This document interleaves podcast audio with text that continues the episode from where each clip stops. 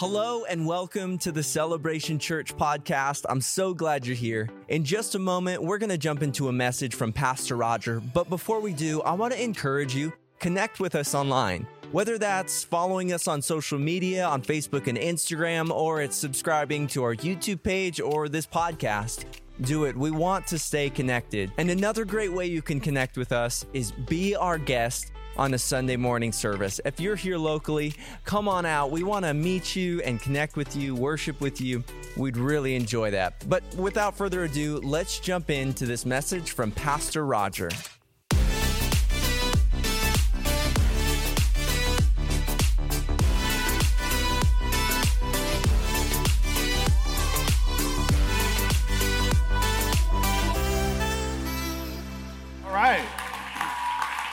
Good to see everybody in church. Did you guys know summer's here?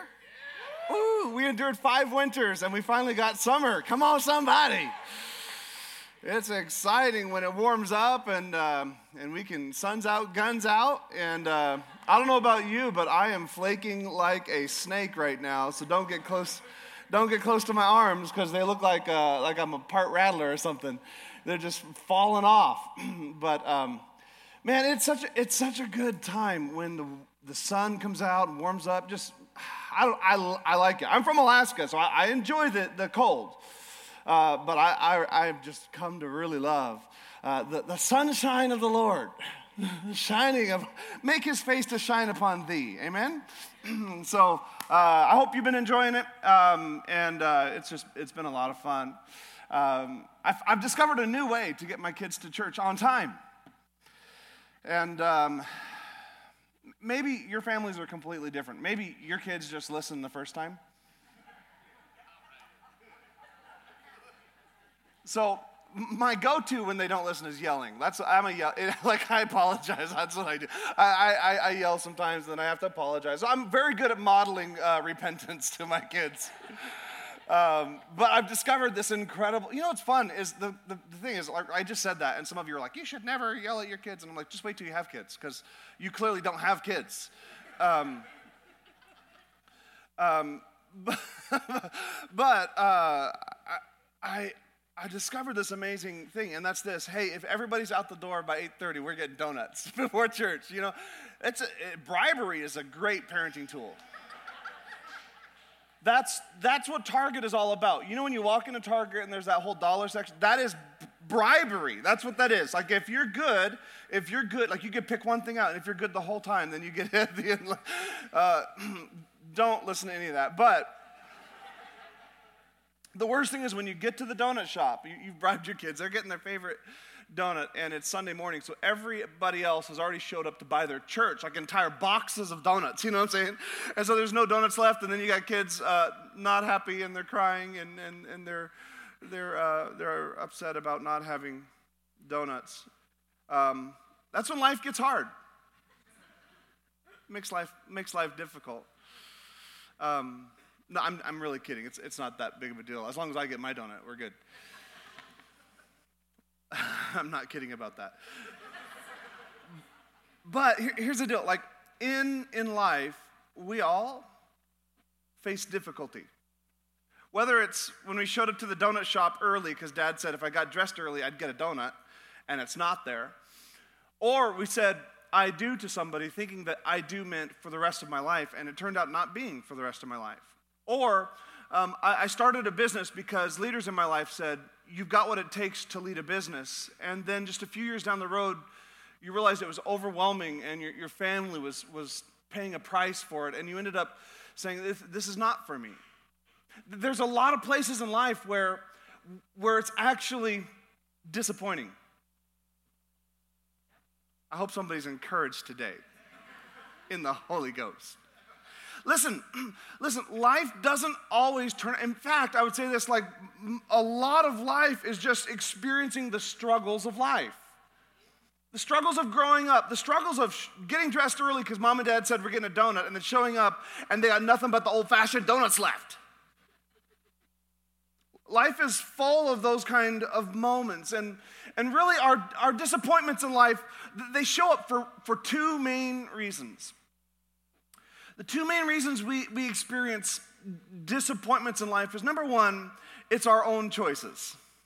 Can we just be honest today and say it's not everybody else's fault a lot of the time? like, like it's so easy to point the finger. Like it was, it was this person. It was this.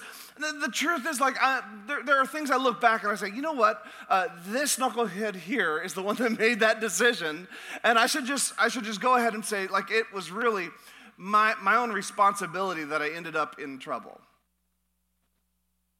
It's fun for us to blame God and to spiritualize everything and say, no, God, it's the plan of God. No, no, no, no. That wasn't the plan of God for you to be bankrupt, right? It wasn't the plan of God for you to bounce a check. Like that, that's not the plan of God. That was your own choices. And then the other side is so our, our own choices cause difficulty. And the other thing is this is things outside of our circle, uh, outside of our control. Things that are, that are outside of the scope of what we control often cause just frustration and difficulty in life. Just they make things hard.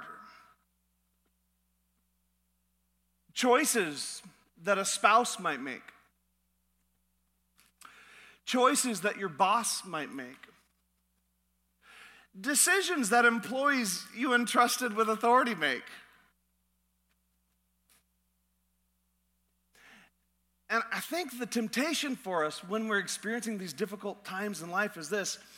Uh, in, in either situation, whether it's us making the decision that leads down a bad path or something outside of our control uh, changing our circumstances, either way, I think what we often do is, is, is we assume that because God is good, that He's going to shelter us from the things that disappoint us we assume that because God wants to bless our lives and because He has promises for those that follow Him, that His purpose is always to shelter us from, uh, from the consequences of our own decisions or the reality of other people's input into our lives. And so we think, like, if God's good, He's gonna protect me from all that's around me. And I just wanna tell somebody today it could be that God is good and He also leverages the pain in your life to make you better.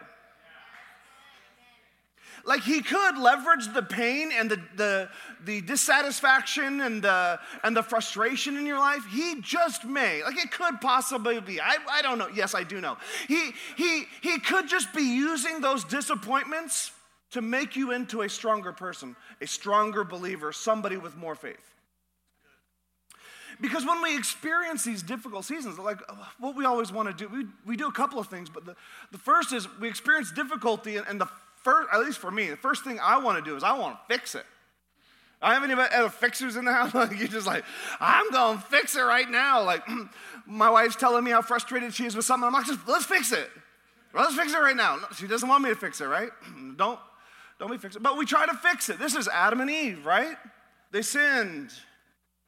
What did they do? They recognized they were naked and they fixed it. They fixed it. They, they, they sewed fig leaves together and then they hid. They, they went and fixed it themselves because a lot of the times we assume that God's plan is just to get rid of the problem. And so we're going to be God's hands and feet and we're going to fix it and get rid of the problem. The next thing we often find people doing is this um, is we, we find people looking for help in the people around them. You, you know what I'm talking about? Like crowdsourcing counseling off Facebook? Please stop. just don't, don't do like I'm just I'm just gonna get the opinion of like I'm gonna get the opinion of the least qualified people in my life to like input into this situation. That's that's what we do. We look for people that agree with us. We look for people. All, we look for all these people to kind of come together and, and help us bring it together. This is this is normal. It's what we do. This is what Job did. He's having a problem, and his, his, his friends come around him and they're giving him terrible advice. And I think the worst of the, the things we do when we experience difficulty in life is this we just figure it's, it's our lot in life. We just figure we deserve it. We just figure that we just we owe it to God or we owe it to life to just endure just a, a really difficult thing. Usually because we've done something in the past. We say, you know, like, like I'm a believer now, but, but I also know where I was. And because of the things I did in my past, I know like it's, it's just God's plan to kind of make me pay my penance for a little bit until I finally earn my way into this thing. Right? Don't, don't you do that sometimes? We say, like, ah, it's just my, it's, it is what it is. It is what, like, that's the worst thing to say. It, it is what it is, but it isn't what it has to, like, it doesn't have to be. It doesn't have to be what it is, but often we do that. And, and with that mentality of, like, I just, I just have bad luck. I guess it's just Murphy's Law. We're, we're the family of Murphy's Law. With that mentality, I'm, i promise you, you will never experience the freedom that God has for your family. What I'm saying is like, God doesn't just want to save you and then let you bumble through life. Murphy's Law, we're the Murphy's family. Like, whatever's going to go wrong is going to go wrong. No, God's plan for your life is that you would truly have freedom. God's plan for your life is that you wouldn't live in this, this rut, that you wouldn't be stuck, that you wouldn't get stuck in mental modes, and you wouldn't get stuck in financial decisions. God's plan for your life is that you truly be free, because my Bible says, He that the Son has set free is free indeed. No, he's got to have some sort of. No, my Bible also say this. It says, "It is for freedom's sake that Christ sets you free." God doesn't have any ulterior motives than to set you free so you can live your life in the freedom of Christ. But we get in these mindsets where we're like, "No, I'm, I'm just. Uh, it is what it is." We, we feel like life is this this merry-go-round of situations that appear similar. They just have different faces on them, but similar personalities and similar situations. And everybody, all men are the same, and, and all women are to treat you this way, and all employers are that like, and, and we just we just figure that's the way it is. Can I tell you today that you don't have to live life like that?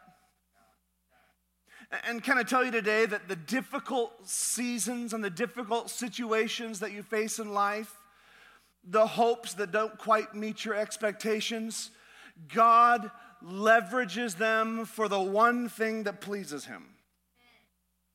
God takes the frustrations, the disappointments, and he, he, he reaches into those things and He leverages them so that you can experience the one thing that the Bible says you can please Him with. My Bible says this in Hebrews chapter 11, verse 6 and without faith, it is impossible to please God. Can I suggest to you today that the disappointments, the frustrations, the disillusionment, all the discouragement is actually something that God uses to leverage faith into your life because He's pleased with faith?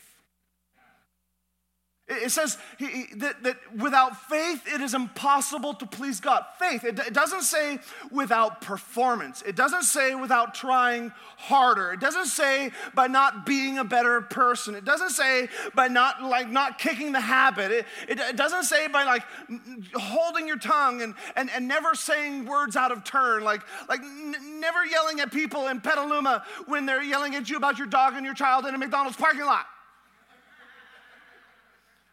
I, I love you, Californians. I, I married one of you. but I, I remember I, I, was, I was in Petaluma and, and we, we, were, we had visited some, some family and we're on our way back and, um, and, and we just got this dumb puppy. Like, puppies are stupid.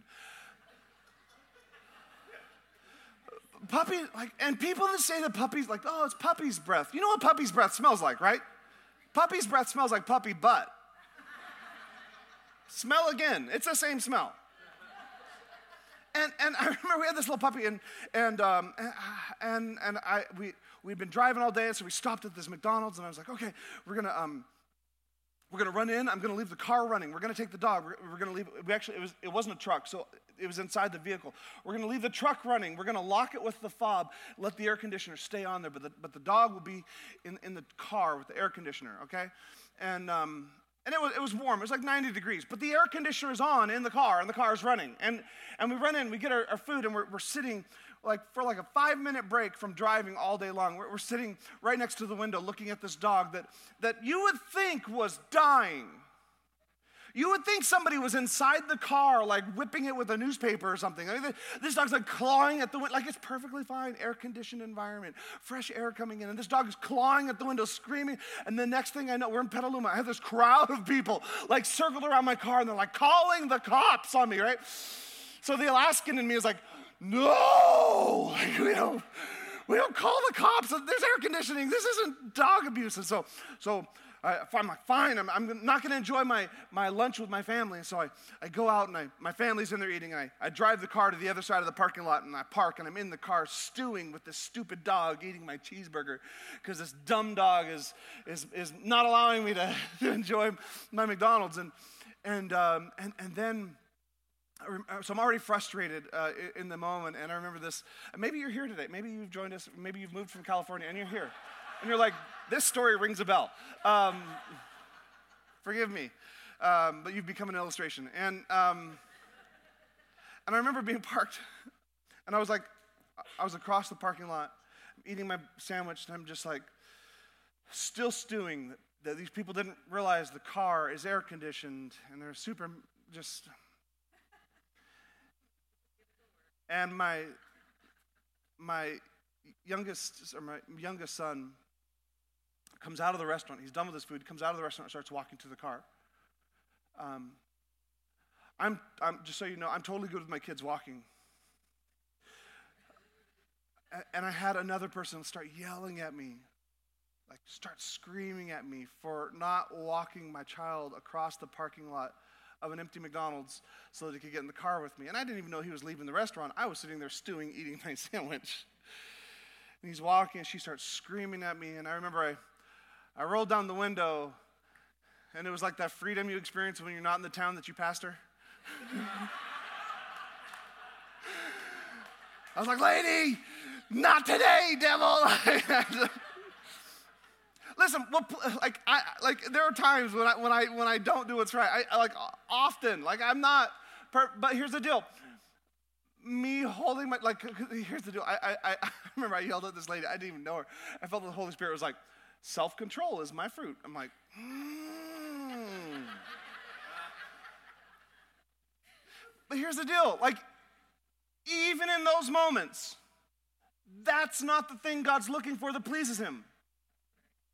Even in those moments when, when, when I'm less than at my best, what pleases God is faith, not perfection. What pleases God isn't that I get it right every time. It isn't that I that I that, that we that we all do the right thing at the right. It's the faith that follows God that pleases him. And so, in those difficult moments, in those seasons of life where you just feel like everybody's against me, nothing's going right, like, like everything's falling apart, or, or whatever it might be, in those moments, I moved to Idaho and now I'm building a whole new friend group and it's so hard. Whatever it might be, what I'm saying is it's in those moments that God develops faith in our lives. Because faith does not grow in comfort, faith requires discomfort. Faith requires a gap in what you need and what you're experiencing. Like, faith requires a deficit in your life. And it's that deficit that God uses to create faith in our lives. And the Bible says that without faith, it's impossible to please God. And so I'm saying, in your most difficult seasons, in your greatest disappointments, God will leverage those discomforting situations to build faith in you. The Bible says this in Hebrews chapter 11, verse 1. Now, faith is the substance of things hoped for, it's the evidence of things not seen. Faith is not a feeling that you get when you pray and you, and, and you get goosebumps on you. Faith is not the, the rush of adrenaline you might get when you're worshiping the Lord and you just recognize His presence. Faith is not a feeling. Faith is evidence of things you don't see. That's what it is. Faith is evidence. Faith, evidence is the thing that is required to convict somebody of something. Like in order to, to get in trouble for something, they need, they need evidence that you did it. It's not a feeling, it's, it's proof, it's, it's the reality, it's that tangible evidence that backs up the case that faith is, is alive in your life. So, faith is not something you can't see, faith is actually something you can see. Faith is actually a tangible thing. Faith is actually an observable thing. Faith is actually a behavior and a speech. Faith is actually evidence. The Bible says this that faith without works is dead. Or the idea is this that, that faith without tangible evidence is not really faith at all. And I understand that, that we're saved by grace through faith. I'm not talking about saving faith where the evidence of that is calling on the Lord Jesus Christ. I'm talking about the faith of a believer that develops their spiritual strength, like builds that spiritual muscle inside of them beyond initial faith. It, requires difficulty, and the difficulty is used for God's glory. So, could I say that possibly in your difficult seasons, it's not God doing something to you? It could be God trying to do something in you. Because that muscle of faith in your life can only be produced in discomfort.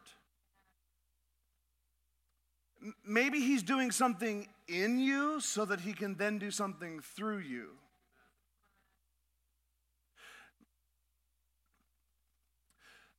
I'm talking about the kind of faith that allows us to believe God for more. I'm talking about the kind of faith that rolls up its sleeve and makes a difference in the world around it. A great passage in scripture that talks about this idea is, is in 1 Samuel chapter 1. It, it, it's this uh, this, this woman, Hannah, she, she shows up and um, she, she shows, shows up at the temple. She had, um, she, she was barren. She was unable to have children. And she, she, she had a sister wife in the situation. Okay, so the Bible has stories with people that are married to two people. Okay, that's like a whole other know this that anytime the, the Bible talks about this, it's never a healthy situation. It, it's always like a dysfunctional scenario. Um, she's married, and, her, and her, her sister wife, for lack of a better word, is having children, and she's not.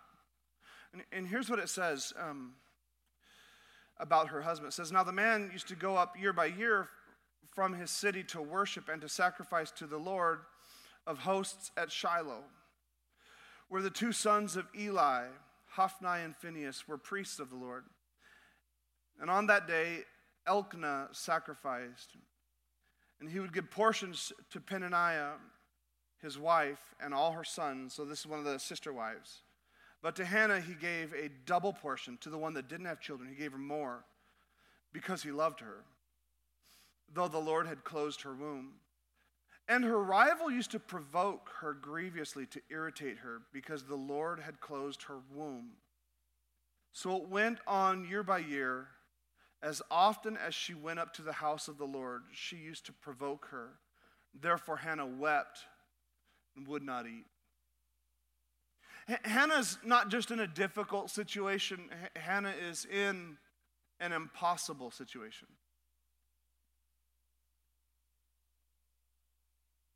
She's in one of those situations where she truly cannot control the outcome of the scenario. And it seemed like the person who was being blessed was only ridiculing her.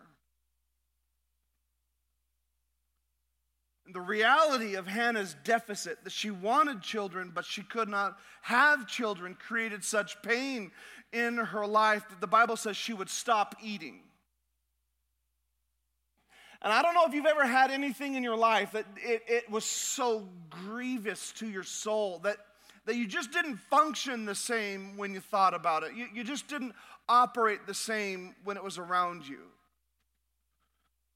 Can I tell you today that deficit in your life is a prerequisite for faith? You've got to have lack in your life to experience faith. People say this they say, why doesn't the American church experience the kind of miracles that we're seeing in Africa and in Asia and the Chinese church? Why, why are we not seeing those things? The reason is really simple we have no lack.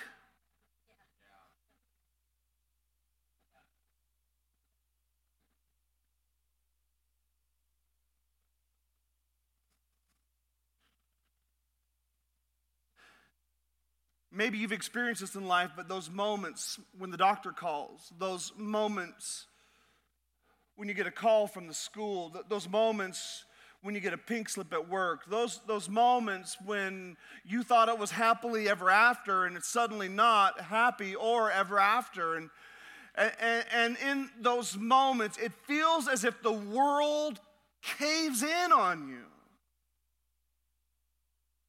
It feels like this, this combination of like uh, of, of weight on your body and like a heat and like anxiety comes over you because you, you recognize like this is out of my control.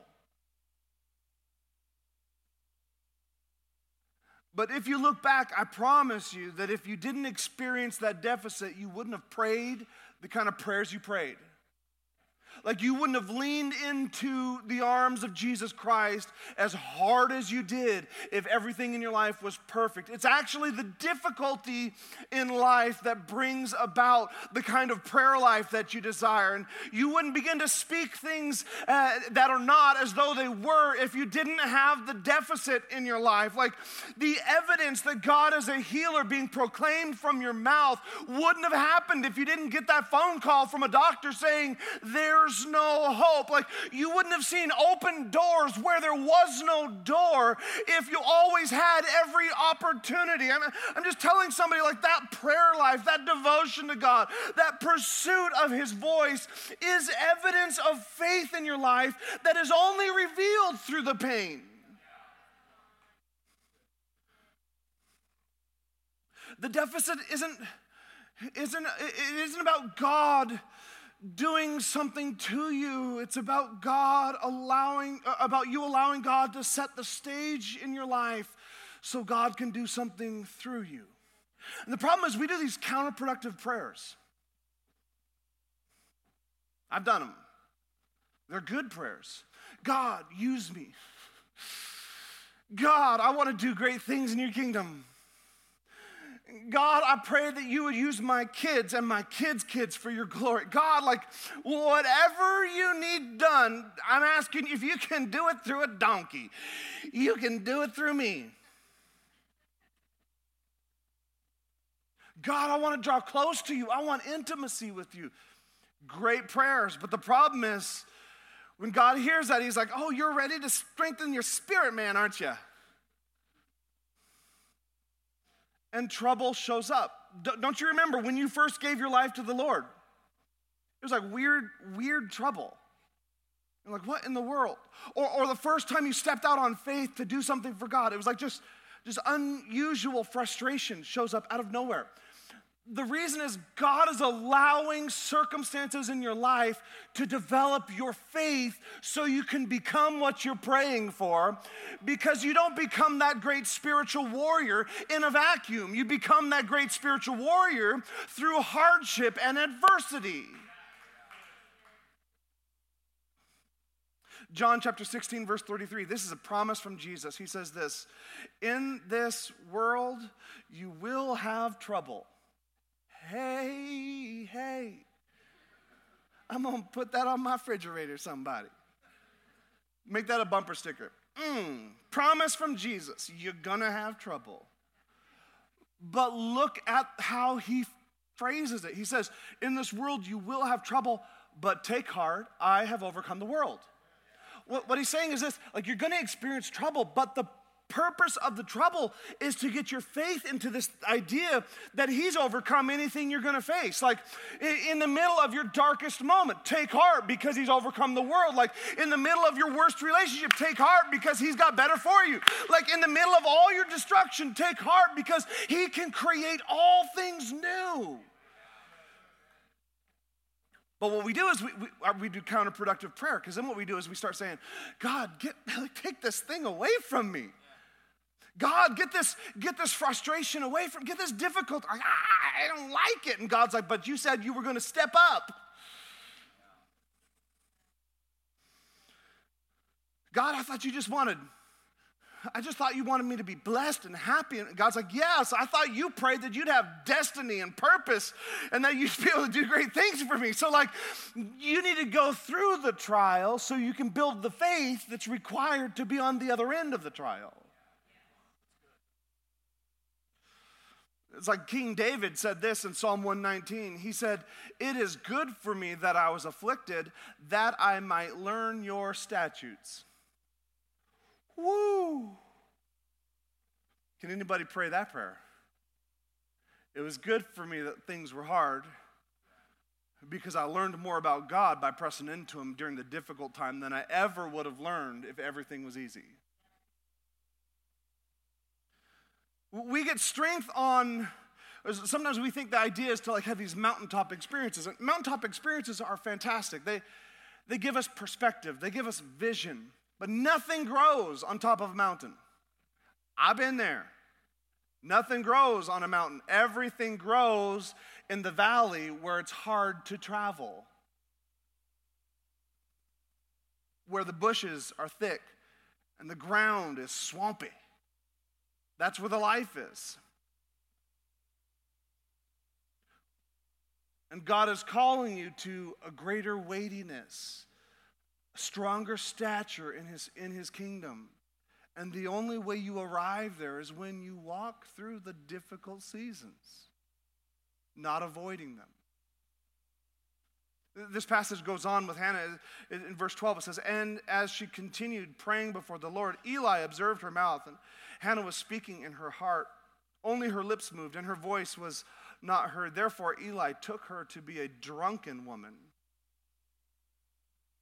And Eli said to her, I just wonder if you've ever been accused of being drunk in church.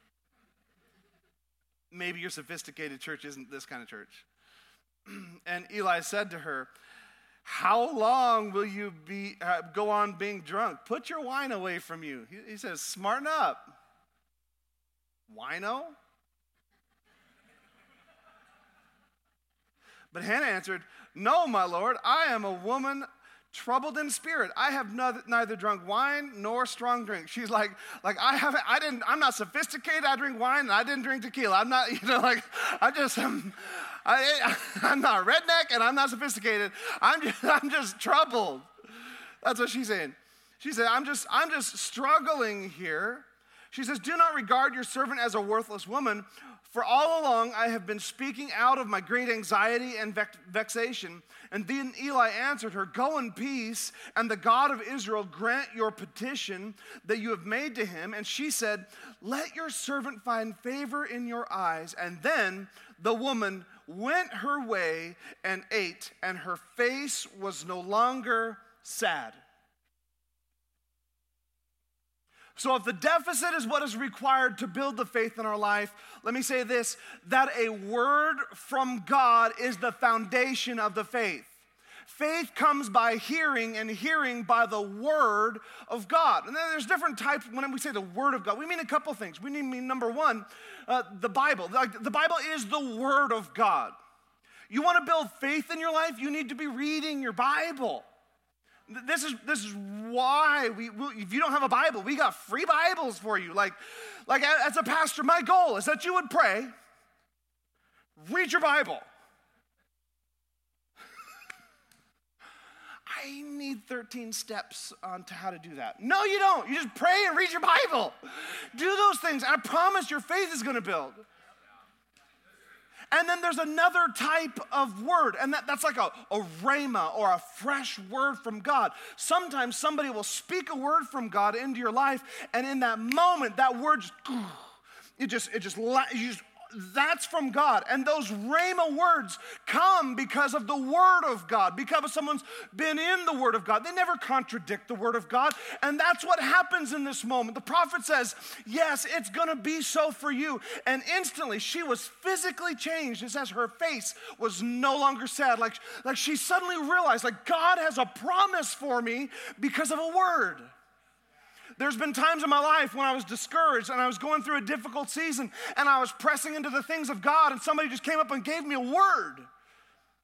I remember when I first moved to Idaho, I, I, didn't, I, I had literally lost every ministerial relationship I ever had because to leave the denomination I was a part of was very much like, you're no longer a part at all. And, and as, as a young man that had invested my whole life into building credibility and, and, and influence with the whole group of people and losing all of that, I was devastated. And in that season, I, I remember I, I, had, a, had a, a, mental breakdown, and the doctor's like, I can give you pills, or you can work out. And I was like, I'll choose work out. Like, I'll go do that. And so I went, I was, I was at the gym working out at the YMCA over here in Caldwell. And, and uh, I, I, there was a guy, dude had like tattoos on his neck and tattoos on his face, looked rough. Not the kind of guy that the Lord speaks through. Amen, my church people. And I walk up to this guy and said, Hey, can I mix in with you? Because you're doing the same weight I do on the decline bench press. And he said, Absolutely. I got down to push the bench press, and this dude with tattoos on his neck and tattoos on his face looked rough. He says, You know what God's saying to you right now? God is saying, You have left every connection and relationship you have, and you feel lost and alone. And God has brought you here to reestablish you with every connection you need. I'm just saying that word from God made me get the courage and strength, and it came from an unlikely source, from a churchy boy. But what I'm saying is, God can speak a word into your life, and it'll build your faith. It'll make you strong in just a word. Uh, it's like when I'm, when I'm, people say this, like, Pastor, when you were saying this, like, it just, it, it felt like you were just talking straight to me. Like, did you bug my living room? Or did, were you on the other booth in Denny's listening to us talk? No, I don't go to Denny's. Haven't done that since college. I'm not doing that. What I'm saying is that's a fresh word from God, speaking alongside the word that's being proclaimed. The Rhema, fresh word of God, is speaking into people's lives. So Hannah has this, she has no child. She still doesn't have her prayer answered. All she's got is a word. Woo! She doesn't even have the promise in hand. All she's got is a God said he'll do it. Countenance changes. God said he's got it handled. Countenance changes. If you wait until your prayers are answered before you believe God's word, you may never see your answer. Some of us are waiting around just praying the same prayers, and God gave you a word, and you're still praying the same prayers as though He's not faithful.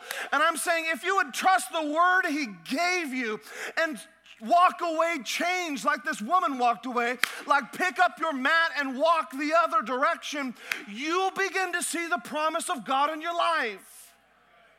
Don't wait until you have an answered prayer to trust that God is a prayer answering God.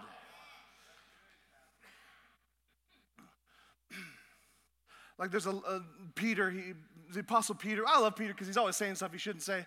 Um, I saw a T-shirt on Facebook Marketplace that I think he would wear. It's like half hood, half holy, right? Like that's that's that's the Apostle Peter. And there's a lame man at the gate, beautiful. And, when Peter sees him, he, he says, Look at me. And the Bible says the man looks at Peter expectingly, like the guy's expecting him to give him money. The guy is expecting something from Peter. I just want you to know that your expectation is very important. Uh, like, like your level of expectation when you approach the things of God changes everything. I heard people say this like, "Oh, pastor, you just you just preaching so much better." No, I'm not preaching so much better. You're just expecting so much better. I haven't changed. You're expecting more better. He said more better.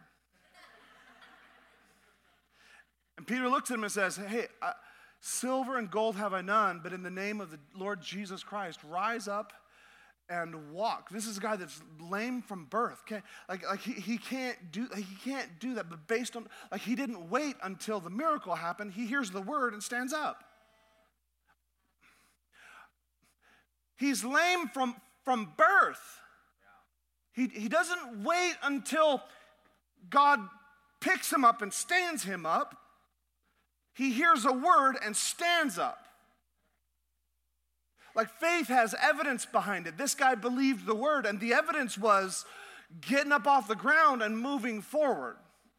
I'm, t- I'm telling somebody today that God is going to use your deficits and you're going to hear a word from God. And when you do, have faith in that word from God. It might be something you read in your Bible, or it might be something a prayer partner tells you, or it might be something that you hear that you thought I said, but I didn't really say because it was the Holy Spirit speaking to you while I'm preaching. Like, I really don't think God is impressed when we worship Him when everything makes sense.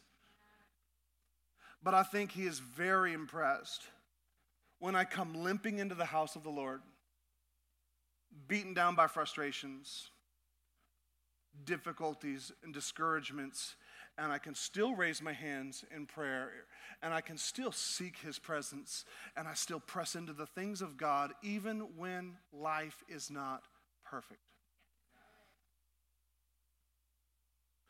The band would come right now. It goes on and it says this in verse 26 it says, And she said, What happens? She actually does have the child. The Bible tells us she has the child. She names him Samuel. And she, Uh, she keeps him for two years. And after she keeps him for two years, we could do a whole sermon series on the life of Samuel. She keeps him for two years and then she brings him back to the house of the Lord.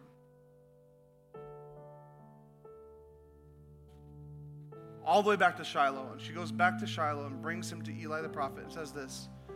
She says, Oh, my Lord, as you live, my Lord, I am the woman who is standing here in your presence, praying to the Lord. For this child I prayed, and the Lord has granted my petition that I have made to him. Therefore, I have lent him to the Lord.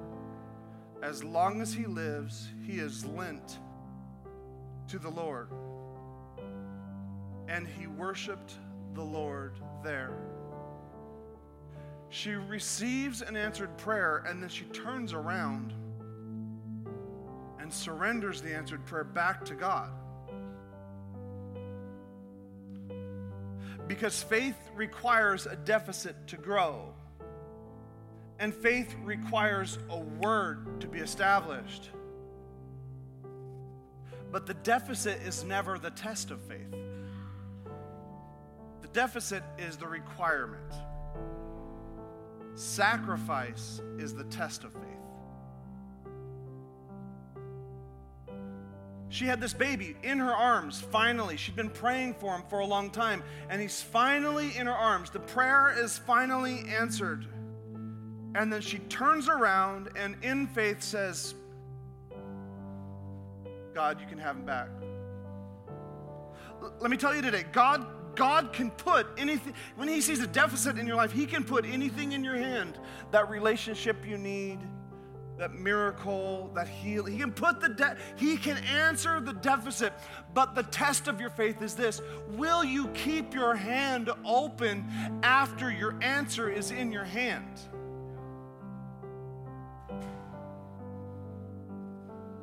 Because often what we do is once we have our answer, we close our hand back up and we say, God, that was awesome.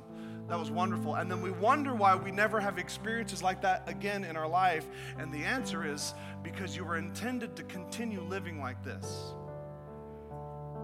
Because the good Lord gives and the Lord takes. Blessed be the name of the Lord.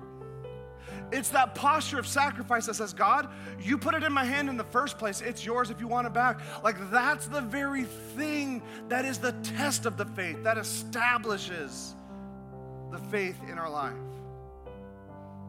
So, whatever God put in your hand, like He put it there.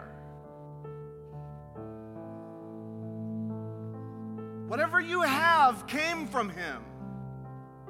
The test of your faith is this Will I take the things I have, my heart, my health, my finances, my time, my energy, my words, will I take those same things and just say, God, if you need them, they're still yours.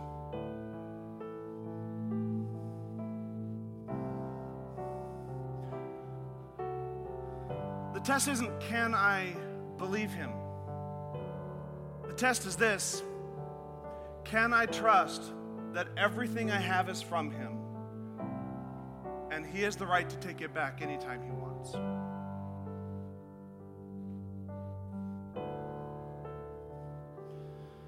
Because here's the deal this story was never about Samuel in the first place. It was never about him in the first place. It was really about two things. One, opening a womb because Samuel's mom ends up having five more children. It was just the start of blessings, it was the beginning of blessings. The next thing is this is that it was never about Samuel. Because Samuel was the prophet that God used to anoint Saul king. And then Samuel was the prophet that God used to anoint David king. And David is the lineage by which the Messiah, the Lord Jesus Christ, enters the world. So, the purpose of Samuel in the very first place was to simply introduce David into his rightly place as the king of Israel so that the Lord Jesus Christ could come into the world and save sinners like you and me. I'm just saying, like, the miracle wasn't even about the thing in front of her, the miracle was far down the road because God isn't wanting to do a one time work in your life. He wants an open hand so that He can give and give and take and give and, and take and give. And I'm telling you, as it progresses, God will do infinitely above and beyond all that you can think or ask according to the power that works within us. I'm telling somebody today, would you just trust God with an open hand? Would you trust God with a deficit in your life? Would you latch on to the words that God speaks into your life and trust Him for greater and greater things? Come on, church, would you stand with me?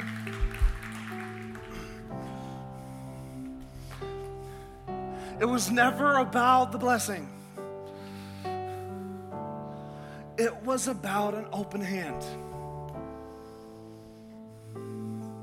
And I know, I don't know everybody's situation, but I know there are men and women that are hearing me right now. And you're just trying to keep it together because you know you have a deficit and you don't know how to fix it. And I'm here to tell you you serve the King of Kings and the Lord of Lords. If it's a mental issue, He's the great counselor. If it's a physical issue, He is the great physician. If it's a financial issue, He owns the cattle on a thousand hills if it's a, I, I want to do more for God, I, I, I want to step up, I'm telling you, He is the head of the church. He'll answer the deficit in your life.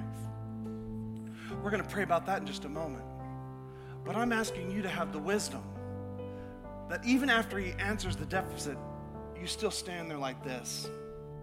Say, God, it's all yours. And whatever story you want to write with this, it's yours to write. I wonder all across the room if there's there's some people that you, just feel like like you got a word of, of encouragement and faith right now, and maybe you're walking through a deficit, an emotional deficit, whatever it might be, and, and, and you, you just believe that was for you. If you put your hand, I want to pray for you right now. Come on. Keep your hands up right now. Right now, in the name of the Lord Jesus Christ. Lord, we declare healing and freedom, fullness in the name of the Lord. Full courage and full strength right now. Lord, take back those, those things that have been stolen from their lives. Lord, we trust you. We trust you alone because you alone are good and faithful and true. And every word you speak always lands, it never returns void. So, right now, Lord, we trust you, even in the areas of our life we wish were different.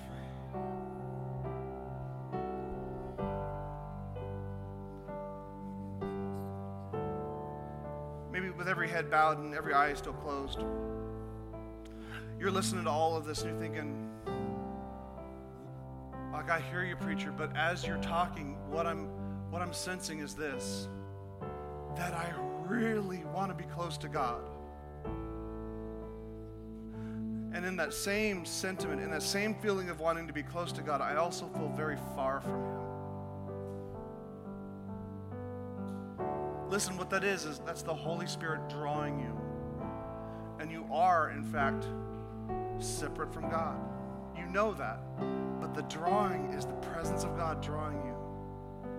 And if you're ready to surrender to that right now and make Him the Lord of your life, no longer a consultant that you run to when times are hard, but the Lord, the one at the steering wheel. If you're willing to do that, put your hand up all across the room. Come on. Come on, I see that. So good. So good. What we're going to do is we're going to repent and we're going to believe. Repent means we're going to turn away from the things we think, do, and say that don't please God. And we're going to believe in the death, the burial, and the resurrection of Jesus Christ. And when we do that,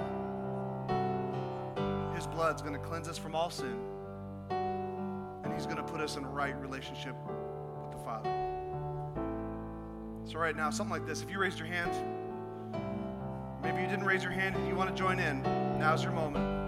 Let's get right with the Lord. Looks like this, something like this.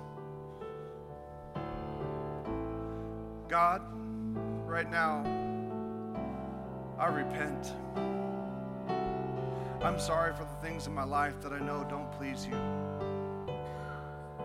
And I'm turning away from them right now. Lord, would you forgive me?